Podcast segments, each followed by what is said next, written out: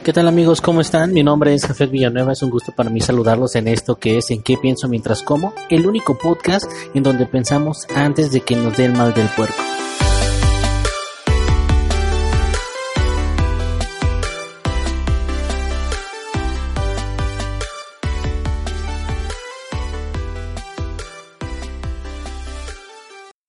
¿Qué tal amigos? ¿Cómo están? Es un gusto para mí saludarlos y darles la más cordial bienvenida a esto que es En qué piensas mientras como. El día de hoy comienzo con contarles cuál ha sido el primer paso que tuve que dar para comenzar con mi cambio personal y mental.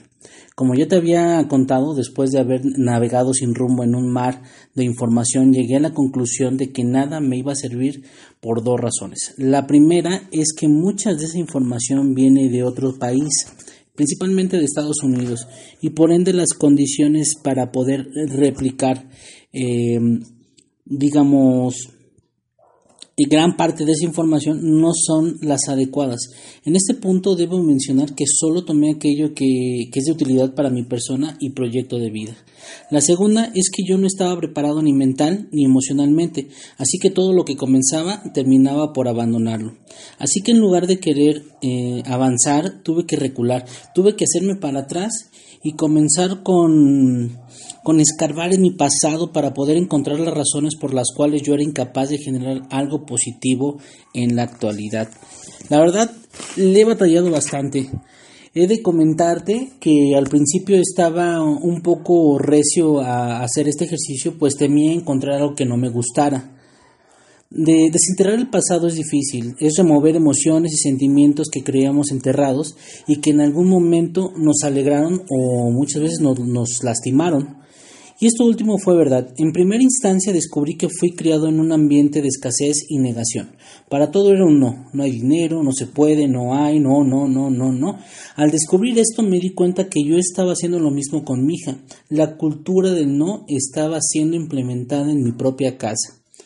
La segunda cosa que encontré es que la relación de mis padres no era la más cordial y que a pesar de que nunca hubo golpes, la relación se desgastó tanto que terminó por quebrantarse en cuestión de segundos. Esto influyó de manera significativa en mi relación con mi esposa, pues instintivamente realizaba acciones que molestaban o lastimaban a la persona con la que decidí unir mi vida. Otra de las cosas que encontré fue la falta de formación femenina en mi vida, que sé que suena un poquito raro, pero creo, pero creo que crecer sin, sin mi madre cerca afectó en muchos sentidos mi vida, pues me hizo una persona fría e incapaz de poder expresar mis sentimientos de forma correcta, pues el cariño y consejos de una madre jamás, jamás, jamás podrán ser reemplazados por los del padre.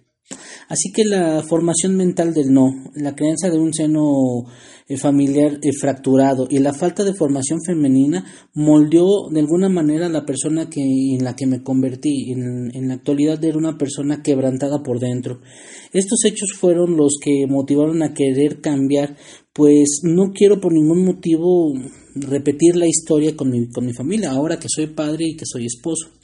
En todo este proceso fui creando un modelo al que llamé mi yo ideal y consiste básicamente en encontrar todas aquellas acciones buenas o malas que realizamos en los diferentes círculos o entornos en los que nos movemos, así como detectar aquellos patrones o comportamientos que, realizamos en dichos círculos. Es decir, nosotros no nos comportamos de la misma manera con los amigos, con la familia, con, los, con, con tu esposa y tu o tus hijos, con los compañeros del trabajo, con la sociedad en general, somos totalmente distintos. Si tú, le, si tú tomas personas de esos círculos y les preguntan cómo es fulanito de tal, cada uno va a dar una versión diferente, pues nosotros nos comportamos de acuerdo a las circunstancias en las que estemos.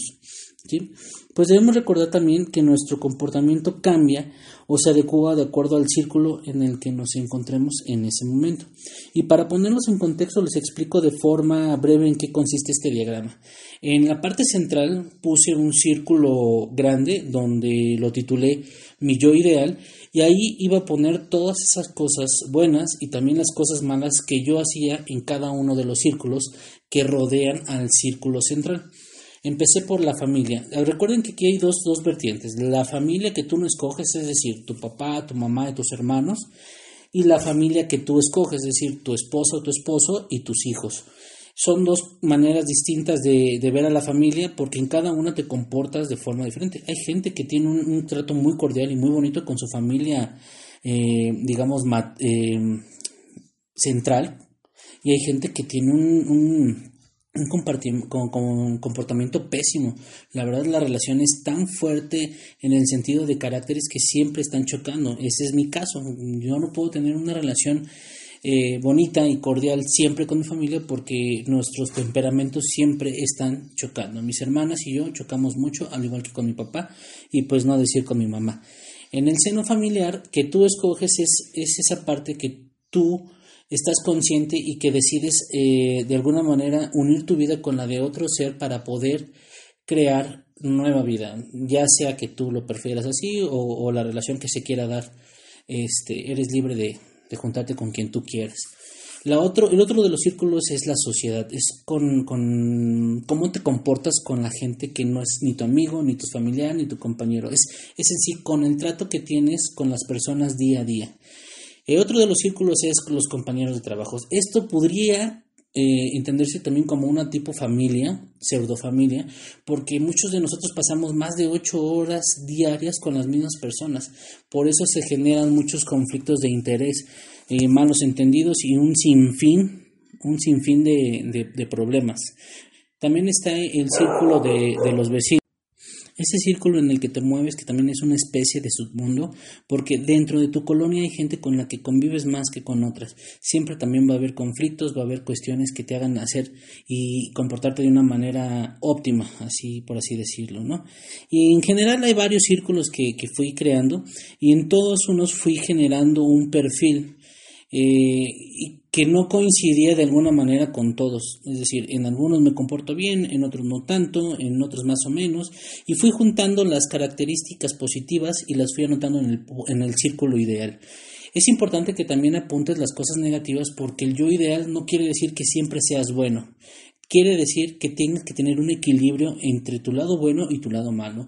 Hay veces que tenemos que eh, alinear la balanza hacia un costado o al otro dependiendo de las circunstancias. No puedes ir por la vida pretendiendo ser bueno todo, todo el tiempo porque va a haber gente que se quiera aprovechar de ti. ¿no? Básicamente es esto eh, el primer paso que yo he estado dando. Eh, la verdad es, ha sido bastante productivo para mí y bastante bueno porque he detectado muchísimas áreas de oportunidad que yo mismo no sabía que existían. La verdad, te voy a ser bien sincero, cambiar es complicado. Nadie en la vida, según yo, salvo que me equivoque, cambia. Simplemente modificamos ciertos eh, comportamientos que sabemos que molestan a las demás personas, pero en esencia seguimos siendo las mismas personas. Solo falta un tris para que podamos volver a ser aquellas personas que se molestan de todo o que son agresivas la diferencia está en que hay personas que lo sabemos controlar o que no sabemos controlarlo. Esa es la, la única diferencia. Pero en general nadie cambia, simplemente mejoramos por iniciativa, iniciativa propia. Perdón. Esto espero te sea de utilidad. En caso de que te quieras eh, animar a hacer este ejercicio, con todo gusto te puedo pasar la plantilla para que lo puedas trabajar. Simplemente mándame un correo, en la descripción del audio te, dejo mis datos y si te sirve, pues adelante, vamos a compartir y vamos a generar eh, este mm, si lo puedo llamar como una especie de metodología, realmente es una estoy creando una hipótesis sobre lo que es cómo debería de comportarme así con los demás. La verdad es que hasta el momento me ha estado dando resultados porque me, me exijo a mí mismo comportarme en ciertos aspectos, pero ser la misma persona en todos los demás círculos. Bueno, he llegado hasta el fin en este, en este audio que, comparto con ustedes el día de hoy.